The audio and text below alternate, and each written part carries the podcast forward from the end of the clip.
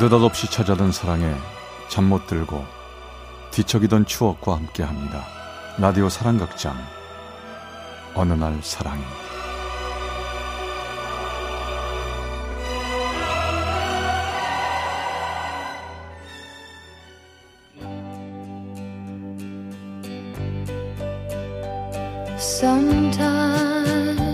사랑의 체험수기 어느 날 사랑이 제338화 아이스크림 사랑.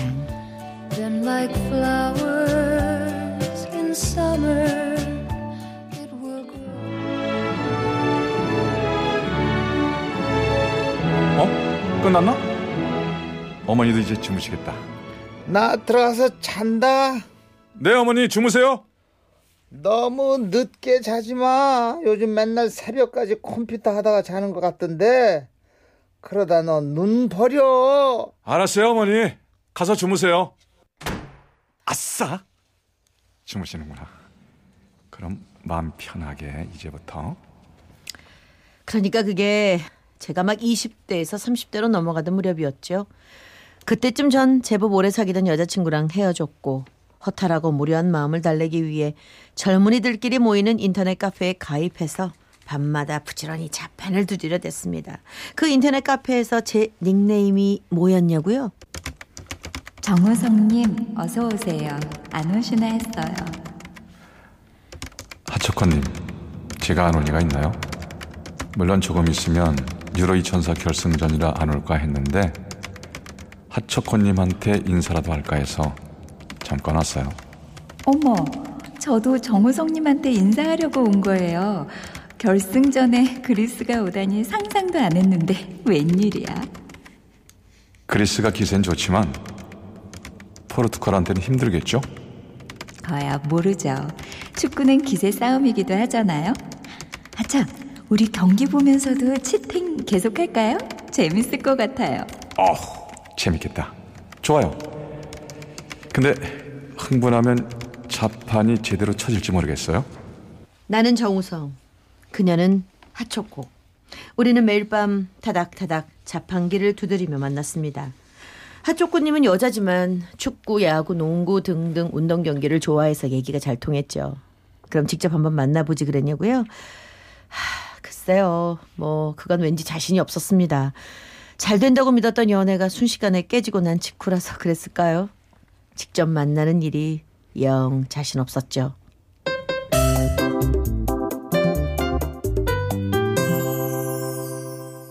야, 인마, 너 거울 좀 봐봐, 거울 좀. 너 다크서클이 네 무릎까지 내려오겠다, 야. 왜 또 만나자마자 사랑 긁고 그래. 야, 너 이번 주말까지 다크서클 좀 정리해봐봐. 나랑 내 여친이랑 100일 파티 할 건데 너도 그날 와가지고 여자들 좀 만나봐. 내 여친, 여자친구들 괜찮다니까. 됐어. 여자한테 잘 보이려고 농담 쥐어 짜내고 웃기지도 않은데 웃어주고 그러는 거 피곤하다 정말. 야, 재밌는 말도 안 하고 웃지도 않으면서 여자랑 엮이길 바라냐? 그렇다고 네 얼굴이 무슨 정우성도 아니잖아. 야, 나도 우리 카페에선 정우성 맞거든. 아니 진짜 솔직히 정우성이나 나나 똑같이 눈 두 개, 입 하나, 코 하나. 큰 차이도 없잖아요. 하초코님은 말이 잘 통하는 건 실제 정우성보다 내가 날 거라고 하던데. 그나저나 하초코님은 주말에 뭐 하면서 노나? 자, 얘들아 고맙다. 니네들이 이렇게 축하해 주니까 말이야, 우리 두 사람 앞으로 더 열심히, 더 진하게 사랑하면서 살게. 고맙다, 진짜 고마워. 고마워 얘들아. 고마워요 오빠 친구들. 키스해. 야. 키스해. 그래, 새삼스럽게. 자기야 일로 와봐. 몰라. 일로 와봐봐. 친구의 연애 100일을 축하해주는 자리, 그런 자리가 흔히 그렇듯 전 좀 민망하고 간지러웠습니다. 솔직히 못한 사람들 연애하는 걸 보고 박수치고 웃어주기엔 이미 전 나이가 좀 들었다고나 할까요? 그런데 담배게. 왜 그러세요? 담배 냄새 싫으세요? 아, 예, 제가 그렇게 유난스러운 편은 아닌데 여기에는 환기가 잘 안 돼서 담배 연기 때문에 머리가 좀 아프네요. 지금은 볼 수 없는 풍경이지만 그 당시만 해도 술집이나 카페에서 담배를 피는 건 흔한 일이었죠. 우리 옆 테이블은 유난히 담배 연기를 많이 뿜어댔는데 제 앞에 있던 일행 중에 한 명이 그 연기에 콜록댔죠. 제 친구와 100일이 된 여자의 친구였습니다. 저기요, 죄송하지만 연기가 계속 이쪽으로 계신 여자분한테 와서요, 담배를 좀 줄이시거나 연기 뿜는 방향을 좀 바꿔주시면 안 될까요? 예, 고맙습니다. 어머, 저 때문에 괜히 고마워요. 아니요, 뭐 이 정도 갖고. 근데 얼굴빛이 여전히 안 좋아요. 아, 예, 머리가 아픈 건 금방 가시질 않네요. 괜찮아질 거예요. 신경 쓰지 마세요. 저 그럼 잠깐만 있어봐요. 금방 갔다 올게요. 딱히 그 여자분이 미인이었었던 건 아닙니다. 뭐 그렇다고 평소에 제가 좋아하던 스타일도 아니었고요. 그냥 왜 그런지는 모르겠지만 그냥 그 여자분이 머리 아픈 게 안타까웠고, 또 뭐 왜 그랬는지는 잘 모르겠는데 나라도 나서서 두통을 어떻게 해주고 싶었죠. 그래서 전 자 아이스크림 왔어요. 자, 하나씩 드십시오. 자, 아이스크림 드세요. 어머. 속이 시원하면 머리가 덜 아플지 몰라요.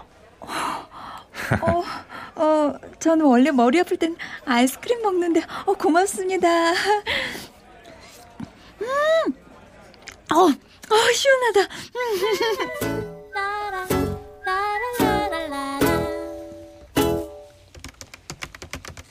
하초코님, 오늘 뭐 했어요? 정우성님, 나 오늘 재밌는 일 있었어요. 오늘 제 친구가 연애한 지 100일이라고 술 한잔 상대서 나갔거든요. 나도 오늘 친구 100일 갔다 왔는데. 정말요? 신기하다. 아무튼 갔었는데 거기서 제가 머리가 좀 아팠거든요. 옆에 사람이 담배를 하도 피워서요. 그래서 쩔쩔매고 있었더니 제 친구의 남친의 친구가 머리 아프냐고 하더니 뭘 했는지 아세요? 저 알 것 같아요. 아이스크림 사다 줬죠. 그쵸? 어머, 어떻게 아세요? 난 그 사람이 나랑 똑같이 두통에 아이스크림을 먹는다는 사실에 깜놀했던 건데. 어머, 혹시 그럼 정우성님이 바로 그? 네, 바로 저예요. 아이스크림 흑기사 저라고요. 일이 이쯤 되면 우리가 만나는 건 당연한 거 아닌가요? 하초코와 정우성의 역사는 그렇게 시작됐죠. 통하는 거 많은 우리는 누구보다 빠르고 뜨겁게 사랑에 빠져들었고, 그렇게 1년, 2년, 그리고 5년. 한때는 제가 외국에 나가서 일을 하기도 하고 때로는 종교가 달라서 고민하기도 했지만 우리 둘은 모든 걸 다 잘 헤쳐나갔습니다. 그런데 연결이 되지 않아 음성 사서함으로 연결되며 삐 소리 후 통화료가 부과됩니다. 야, 형기야, 너 왜 전화 안 받니? 나 너한테 500번도 넘게 전화했단 말이야. 형기야, 내가 들은 말 사실 아니지? 내가 너한테 넘긴 돈 거래처에 넘기지 않고 네가 가지고 가버렸단 말 헛소문이지? 형기야, 야, 그 돈이 어떤 돈인데 어떤 돈인지 잘 알잖아.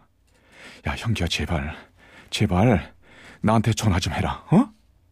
나 있잖아, 그 돈 다 안 받아도 돼. 그냥 네가 여전히 내 친구라는 것만 믿을 수 있게. 야, 제발 좀, 형기야. 그건 꼭 들판 한가운데 서서 벼락을 맞은 것 같았습니다. 친구와 함께 큰 꿈을 갖고 일을 시작했는데 제가 어렵게 모아서 투자한 돈을 친구가 갖고 사라진 거죠. 일이 그렇게 되자 제 자신이 너무 미웠습니다. 아무 계산 없이 친구를 믿어버린 어리석음이 싫었고, 결혼한 여자를 두고 일을 벌인 저의 무모함이 싫었죠. 그래서 그녀에겐 아무 말도 하지 못했습니다. 오빠 왜 이래 정말. 나한테 뭐 화나는 일 있어? 섭섭한 거 있으면 말로 하지 왜 맨날 술이야.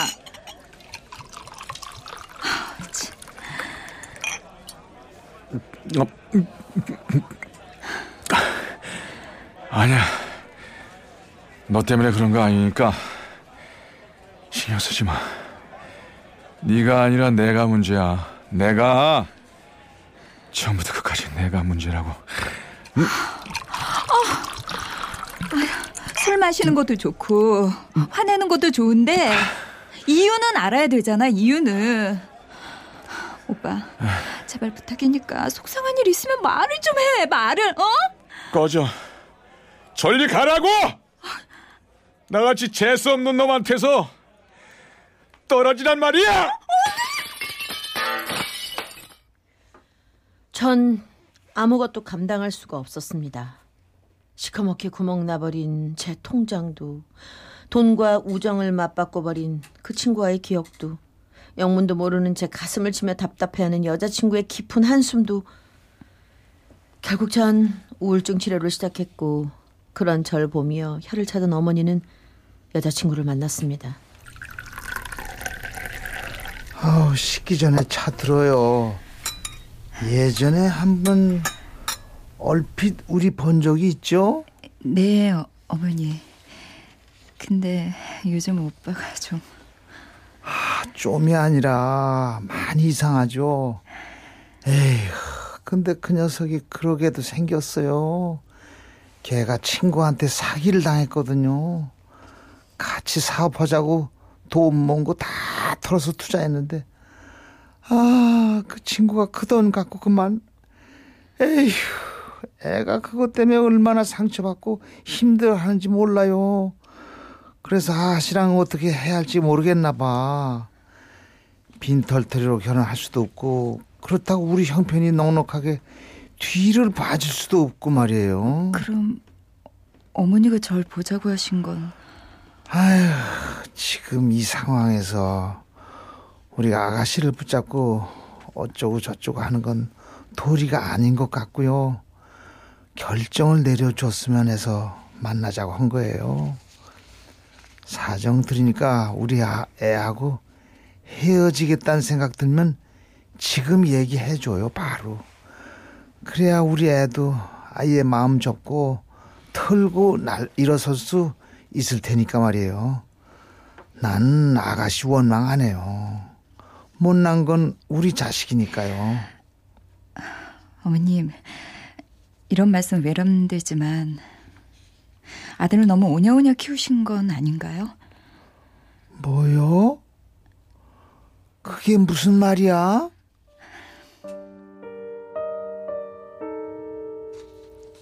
아드님이 저에 대해서 잘 모르는 모양인데요.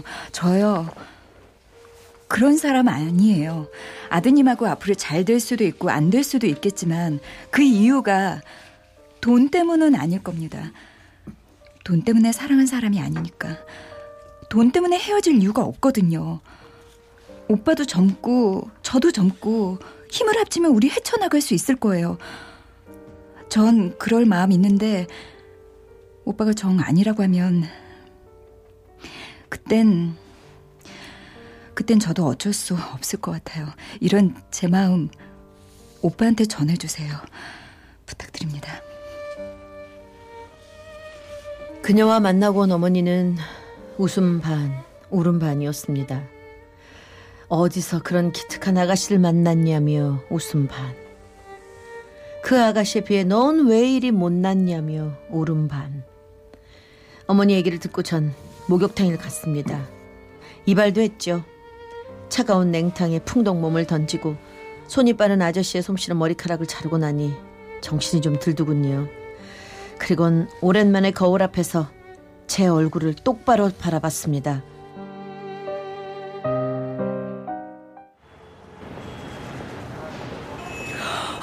어우, 추워. 오늘은 바람이 차네. 날도 추운데 우리 핫초코나 마시러 갈까? 어머, 오빠 여기 왜... 웬일이야? 술이 아니라 핫초코 먹으러 가자고? 나 당분간 술 안 마실 거야.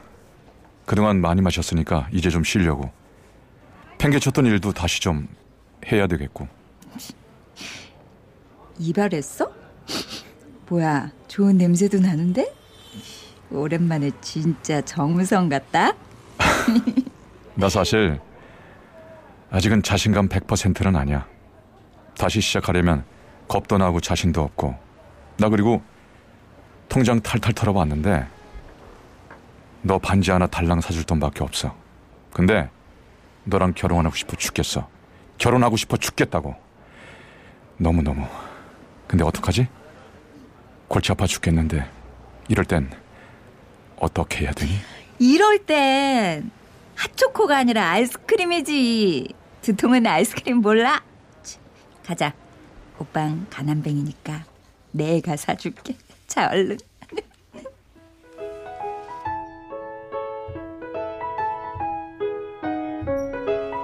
아내와 결혼할 때 저는 정말 반지 하나밖엔 해줄 수가 없었습니다. 하지만 아내는 기꺼이 그 소박한 반지를 받아줬죠. 돌이켜보면 우리 사랑은 아이스크림처럼 달달하지만은 않았습니다. 하지만 몸과 마음의 더위를 식혀주는 건 아이스크림과 꼭 닮았죠. 단단하게 얼어서 웬만한 더위 앞에선 끄떡없는 아이스크림처럼 말이죠.